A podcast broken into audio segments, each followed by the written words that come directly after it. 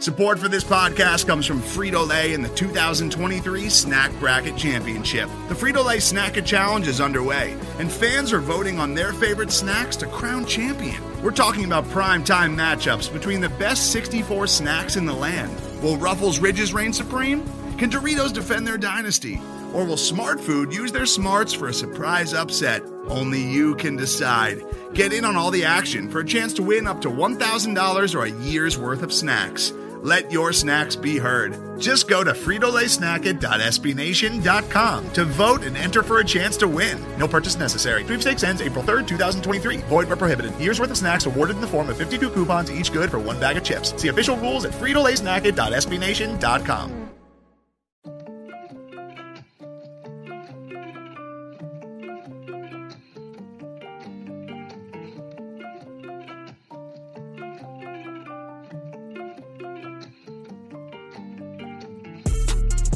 What's good? What's going on? Welcome back to another episode of the Hogs Haven Podcast, powered by SB Nation. You can find it at hogshaven.com, at hogshaven on Twitter, and on Facebook. I am your host, Molly Maul. Jamual Force, you can find me on Twitter at Let Maul Tell It. Do not forget the you. Uh, you know why we're here today? It, it is not a pretty sight for the Washington Commanders three games into the regular season. Uh, yes, they have 14 games left, but the trend in which they are headed uh, is not a promising direction, unfortunately. Um, this is the post game recap. Uh, first and foremost, uh, I am very frustrated this morning. I am recording this very early in the morning, but just for full transparency, we did have a podcast ready Sunday uh, with my good man Damian Martonic. Um, obviously, like I said, he does the post game shows with us, but my audio was so bad. Um, unfortunately, I had to redo the episode, and I'm gonna find a way to make that up to Damien. um, I'm definitely gonna find a way to make that up to Damien. Uh, obviously, we'll try to. Uh, I'm going to Dallas next week as well, so that's gonna be uh, challenging for for trying to record the podcast just on a normal schedule. Um, but we'll definitely try to make sure that uh, we double up on, on, on one of these weeks with Damien to get him on a couple times throughout the throughout the week uh, and for for Hogs Haven and stuff like that. So yes, this is the second attempt of the the post game podcast. With all that being said, um, obviously uh, this is a very um, interesting day for the Commanders because on this Monday morning, uh, as we all get ready to start our weekend, or excuse me, our week, uh, and the Commanders get ready to start their week. Uh, we're reflecting on what happened yesterday afternoon against the Philadelphia Eagles, and uh, it was really just a a very unfortunate and quite embarrassing showing by the Commanders' offense, uh, all four quarters really. And the frustrating thing that we all kind of understand is that, you know, when you look at that game against the Detroit Lions, like it left you, most people, with so much promise that you can score 27 points in one half and be convinced or or encouraged that you know if they can do this on a full game basis that they're actually they're a lethal offense. They're an explosive offense right? And if you all listen to this side at least you all know very well that that first half was very alarming. And it wasn't just the fact that they were they were they just couldn't get off the ground and, and couldn't get anything rolling. It was the fact that there were opportunities there and they weren't able to capitalize. There was adjustments to be made and they waited too late to do them. Carson Wentz saw some things or saw some pressure and felt some pressure and his eyes stopped looking downfield. The offensive line wasn't protecting that well and the minute that they did have some protection again the first half, uh, Carson Wentz couldn't find anybody. Like sure the offensive line wasn't playing that well sure uh Carson Wentz wasn't seeing the field well at times. And he, he ran into a couple sacks. And Scott Turner wasn't able to adjust quicker against a team that, you know, you had the, the book was laid out for you and you weren't able to adjust. And all that all of those prom, uh, culminations of things transitioned into a game against the Philadelphia Eagles where again you had so much courage and so much um optimism about what could be that you come out and, and have another dud and and this dud against the Philadelphia Eagles is worse than what you could have imagined. Like you thought that, you know, it couldn't get no worse than Detroit, and it absolutely did.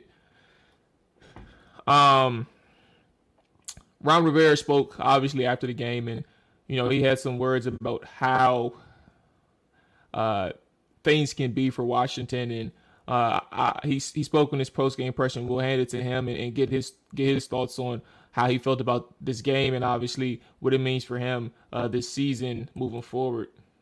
Ron, division games always count seem to count more. Where do you where do you feel this is right now between you and Philly and, and Dallas? Oh, I, I think it, it's it's right where it needs to be as far as I'm concerned. You know, we still got 14 games left. We're one and two. I mean, it's an early part of the season. We've got a young group of guys are getting opportunities to play, learn, and grow and develop as a as a unit. So, um, you know, I, I do think this is a chance for us to continue to, to grow and get better as a football team. You know, playing an awful lot of young guys out there, and the only way to get better is through experience. And we'll take a few lumps right now, but we're going to start giving them out pretty soon, too. That was Ron Rivera after the game against the Eagles and uh, about his his younger guys and the fact that they're going to take some lumps and bruises, but eventually things will turn the corner and they'll start handing out the lumps and bruises. I think the thing for Rivera and the theme for this game outside of them thoroughly getting their ass whooped from a coaching standpoint. Um, and I think it really comes down to the depth issues and also the decisions that they made in the offseason. Like we've talked about that continuously, right? Um, you're thin amongst the defensive line. Obviously, with Toohill going out and uh, Daniel Wise is being hurt, Phil Mathis being hurt, um, you don't have any veterans to really bring in. You're rolling with your younger guys and Efe Obada and even uh, the nose tackle Ridgeway, who uh, really just got some time and like he's new to the team. You don't really have any veterans, and and again, like Matt Ioannidis and Tim Settle were guys that, uh, while you may or may not wanted to keep them, or or excuse me, you may or not wanted to keep Tim Settle once free agency hit, and Tim Settle may not have wanted to be here, but you damn sure could have kept Matt Ioannidis given you know his situation all things changed once Carson Wentz was traded, and you were able, you had to move on from Ereck Flowers, you moved on from Matt Ioannidis, or you told yourself you had to move on from Ereck Flowers, uh, Matt Ioannidis, Tim Settle, at one point J.D. McKissic, who found his way back to Washington, and then Brandon Scherff. You made it easy to let him go, right? And and now you're having these issues on the interior offensive line. Um, and now you're having these issues with the defensive line and depth issues uh, and not knowing who to play in the interior of that defense. And those things start piling up from decisions you made in the offseason. Uh, and when we talk about essentially the coaching job today, I can't even get too mad at De- Jack Del Rio on that side of the ball, regardless of their depth uh, concerns, right? Look, at one point, you hold the Philadelphia Eagles to zero points in the first quarter.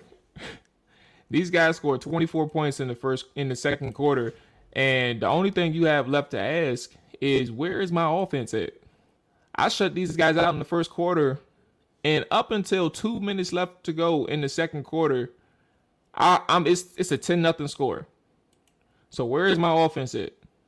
Washington loses 24 to 8, and um, there the the big picture really does start with coaching, and then obviously, um, when we talk about the offensive side of football, offensive line and next to it. Uh, when we talk about that, where's where's my offense at? Scott Turner. Again, we, we spoke on Detroit and, and how they they how they failed against the Lions. Now you look at that full game sample size against the Philadelphia Eagles, where uh, pressure is getting to Carson Wentz often. Um, nine sacks for 58 yards on the day. And at one point, this offense was outscored 300 or out gained 322 uh, yards in the first half to to 50 for Washington. DeVonta Smith had a full game's worth of stats in the first half for seven catches for 156 yards and one touchdown. If you're saying your quarterback and Carson Wentz get hit that much from an offensive line who were worked from tackle to guard to center. Why on earth are you I, the the seven step dropbacks, the max? I mean the the the the long pass protection sets is is putting too much stress on the offensive line who was struggling to begin with. And then not only was the offensive line struggling, when we circle back to what we mentioned with Detroit and how that, that first half happened, Carson Wentz was holding the ball too long against Philadelphia. Uh, but but how does how does your your coordinator kind of counter what he's seeing on, on the field and, and, and these adjustments being made and, and sometimes you just can't get things going but for it to happen two games in a row it, it is problematic and it is troublesome to the point where when you look at uh, the culmination or combination between Scott Turner and Carson Wentz, you're asking yourself if you can really get the job done with 14 games left in the season. Can you really get the job done with 14 games left in the season? And and, and the, the true answer is you don't know. And the the trend suggests that it's it's going it's going south. Um, the first game of the season, you got up 14-3 against the Jacksonville Jaguars, and we talked about for the fourth time. We talked about that second game of the season. Uh, the the first game showed its showed its flaws too, like the fact that you're down 14, uh, what 21 to 14 or 22 to 14 at some point after going up 14 to three, and you're you're getting three and outs, having turnovers against the Jaguars. You're not able to sustain anything offensively that carried itself into the next game and obviously carried itself even further into the, the third game. So you're asking yourself what Scott Turner is doing to really uh, combat the lows that Rivera loves to call it on offense, but also how do you protect Carson Wentz from himself in a situation where he's not going to see the he's not going to see the field well once that pressure starts getting to him, but also uh, how do you get your the ball into the weapons of your your your playmakers quicker? Terry McLaurin, six catches for 102 yards. His first reception didn't come until the third quarter. His first target didn't come until two minutes left in the second quarter. DeVonta Smith had seven catches for 156 yards for one touchdown in the first half. Jahan Dotson, same thing. I think his first targets, he had he probably had two targets in the first first half, but every single target looked like it was uh, a prayer thrown to the receiver. Like you're hoping that it's completed. Instead of trying to dial something up. And, and again, like a lot of people point to screenplays, and it doesn't necessarily have to be a screenplay. It could be like a, a clear out for your receiver. You can have clear out routes and, and have Terry McLaurin uh, underneath of it. Or you can have a clear out and have Terry Terry McLaurin over top of a of a of, of a of a play or something. Same thing with your other receivers, Jahan Dotson or or um, even Dyami Brown to that extension. Curtis Samuel, you kind of know what he does. He's not moving beyond 10 yards the line of scrimmage. Um, so he's there within that that zero to ten yard range. But ultimately, when you're asking what these guys are capable of doing, you're just you know you're asking these questions and you're saying what could Scott Turner have done to make things better and um, it, it's ultimately to the point where when you see how these guys are playing, uh, you, you question how predictable is it? How predictable is it for Scott Turner? And excuse me for opposing defenses on Scott Turner because it's it's looking like rocket science for for Scott to try to figure out how can he move the ball effectively with the weapons that you have. And for the receivers talk, for all the receiver talk that I've said, uh, all the receiver talk that you know many people have said in, in terms of the p- explosiveness for this offense. Uh, so with Carson Wentz, uh, the quote unquote offensive line with John Matsko coaching them, you know a lot of people weren't concerned, but you know we talked about this offense, talked about this side of the football uh, throughout the entire way leading up into the season how concerned we were because we it's a new unit. Andrew Norwell, Trai Turner, slow guys. They're not athletes. They're not quick on their feet. They don't have that much lateral quickness. Um, they're going to continue to get beat. They're top heavy because they don't have that much uh, agility and, and, athleticism from the lower end. Uh, so all these explosive parts for all the all the makings of, of an explosive offense it can be it's not going to go too far if your quarterback and your offensive coordinator is going to struggle the way it is. You can have all the weapons in the world you want, and it's going to continue to look this way, unfortunately. So you have six sacks in the first half, I believe, for for your offense, and um, the the point in which you're talking about trying to run the ball at one point, Antonio Gibson, five carries, nearly five yards a carry. He's averaging like 4.8 at one point. He finished the game uh, 12 carries for 38 yards on a 3.2 yards per carry average. Again, at one point, he was averaging nearly five. So it got to the point where Washington couldn't even run the ball anymore. But you look at Antonio Gibson and, and even the offensive line, like they were having some success in power. Power run game was there, and Scott Turner shied away from it because he wanted to get the play action involved.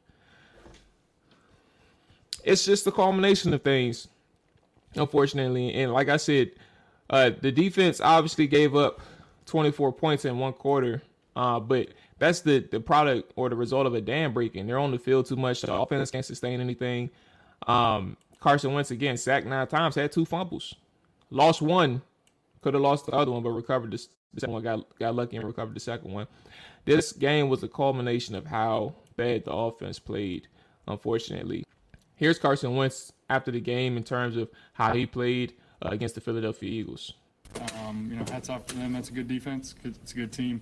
Um, they got after us, and yeah, I, I, did not play to my standards, and uh, especially early. Uh, I think that's tough, and unfortunately, back-to-back weeks kind of dug ourselves a hole there, and um, I got to be better, especially early on, so that we're not, you know, having to throw the whole second half and let them play coverage and um, do some things differently. So I got to be better.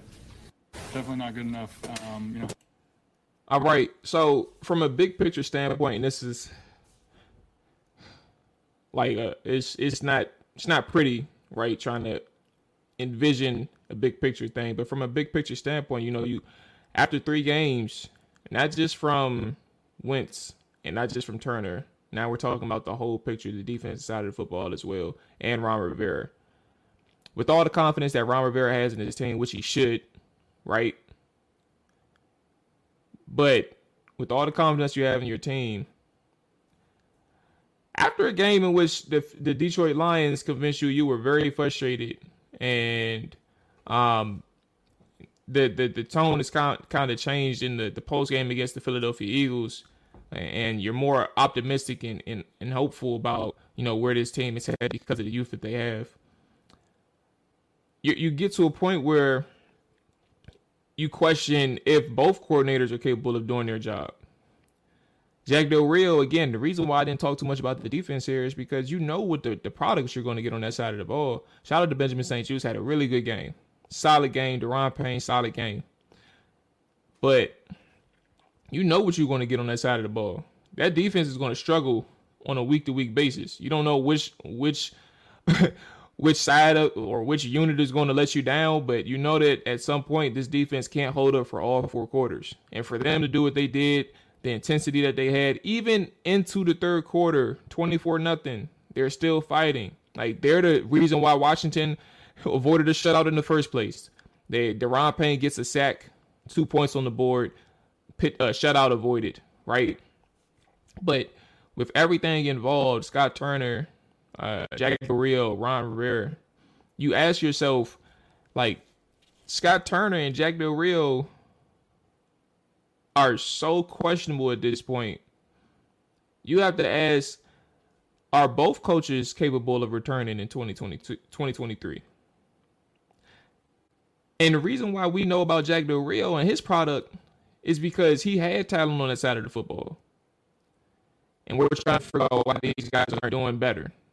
Now, the, the argument could be had that it was overrated, but he has talent. You look at Scott Turner. I saw somebody on Twitter yesterday said Scott Turner is only three games into a new offense with better weapons. Blah blah blah. We not we got to give him a chance.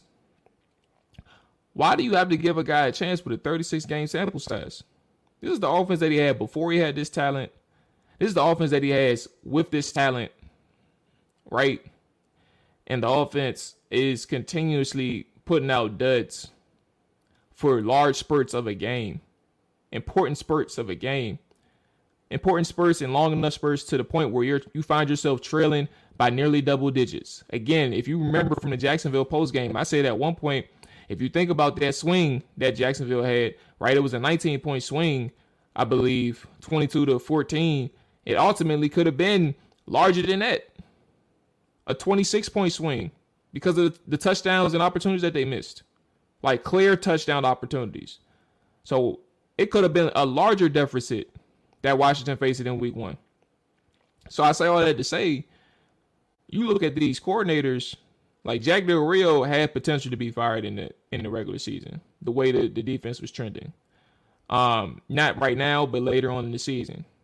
If Scott Turner continues to uh, mismanage or the mismanage a game, mismanage a half, late to adjustments, and ultimately um, is un- is incapable of of really showing his versatility to, to find ways to get Terry the football uh, when it when it's important, like your number one receiver, your highest paid receiver.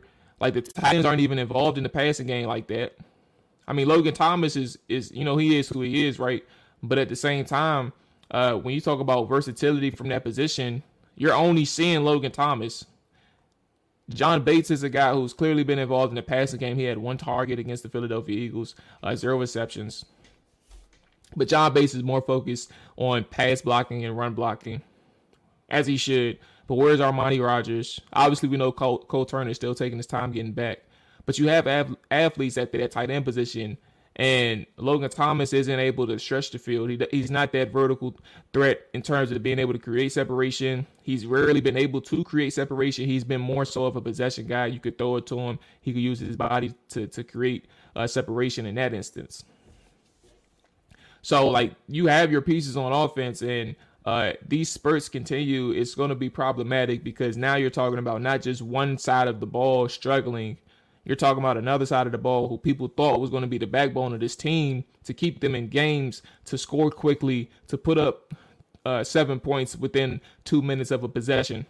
Now you're talking about a, a, a team failure in, in all of these things. So uh, there's going to be a lot of opportunity for Washington to turn things around. My confidence level in that uh, not too high in terms of like a, a, a, a in season fix. I think that if they can find some chemistry and, and, actually get some momentum moving forward and sustain some momentum, at least on the offensive side of the football, then you'll probably be able to compete from a week to week basis. Dallas is up next. Um, the issue with Dallas is that they have Micah Parsons. It's not that they have Cooper Rush and that there's an opportunity on the defense side of football. It's that they have a defense that's still intact. And if that interior offensive line and offensive line in general is incapable of pass protecting against the Dallas front, they're going to be in it just as much as Philadelphia and Detroit was, and Jacksonville. So the theme of this podcast as I get out of here is that the pressure is on Scott Turner just as much as it is on Jack uh, Jack Del Rio. And for all bad that Jack Del Rio is playing, it, Ron Rivera is realizing that you know he ain't the scapegoat no more. He'll eventually realize that he ain't the scapegoat no more. Jack Del Rio. Scott Turner can't be the scapegoat. You're gonna have to find a way to fix this in season because as bad as these guys are performing uh, from a preparation standpoint, execution standpoint in the in the games, if both of them are bad, th- this was a reflection on you. This is a reflection on the decision that you made in the offseason. This is the reflection you gave Scott Turner a three year extension before anyone asked for it, but you gave him a three year extension. You chose to sign the people that you chose to sign in the offseason Andrew Norwell, Trai Turner, people that you were familiar with, people that uh, arguably or or to this point of the season is showing that uh, they aren't athletically capable of, of, of performing certain things that you're asking them to perform. You chose to let go of certain people again. You chose not to sign. You chose not to bring back DeAndre Carter, kick returner. You chose not to bring back or sign veterans on the defensive line. Excuse me. You chose not to go after linebackers. You see a Cole Holcomb and Jamin Davis are it. You're going to give them an opportunity. This is that big year three for you, Ron Rivera. And for you to make the decision that you made, it's to the point where, you know, if, if you don't fix this, if these guys aren't capable of fixing this, your coaching staff, you the only finger that points uh, in terms of uh, who who's the blame about this, all the fingers are going to come back to you. There is no more Sam Mills on this team. Sam Mills the third. The scapegoats are gone. you can try to use. I mean, you can actually try to use the scapegoat if you want to, but the scapegoats are gone comes down to coaching, man. Comes down to getting your team right, and for them guys to look in, in embarrassingly bad as they did against the Philadelphia Eagles is problematic. Um, so uh, there's not much good to really come out of that game, to be honest with you, uh, except for the two people that I called out on defensive side of the football. Outside of that, uh, this is is a really rough game, man, and uh, you don't know again which direction they're going to head, but you do hope that Ron Rivera is able to at least build a competitive season for these guys. Because um, the way in which it is trending currently, after three games, uh, you don't know and, and people are going to question to what degree can you really believe in Ron Rivera and, and trust him. So, you know, we'll cross that bridge when we get there. With that being said, I'm out of here. Uh, back on Wednesday with the final review of Philadelphia and Washington, and then we'll get focused on the Dallas game, y'all. Keep your heads up, all that good stuff, man. Peace.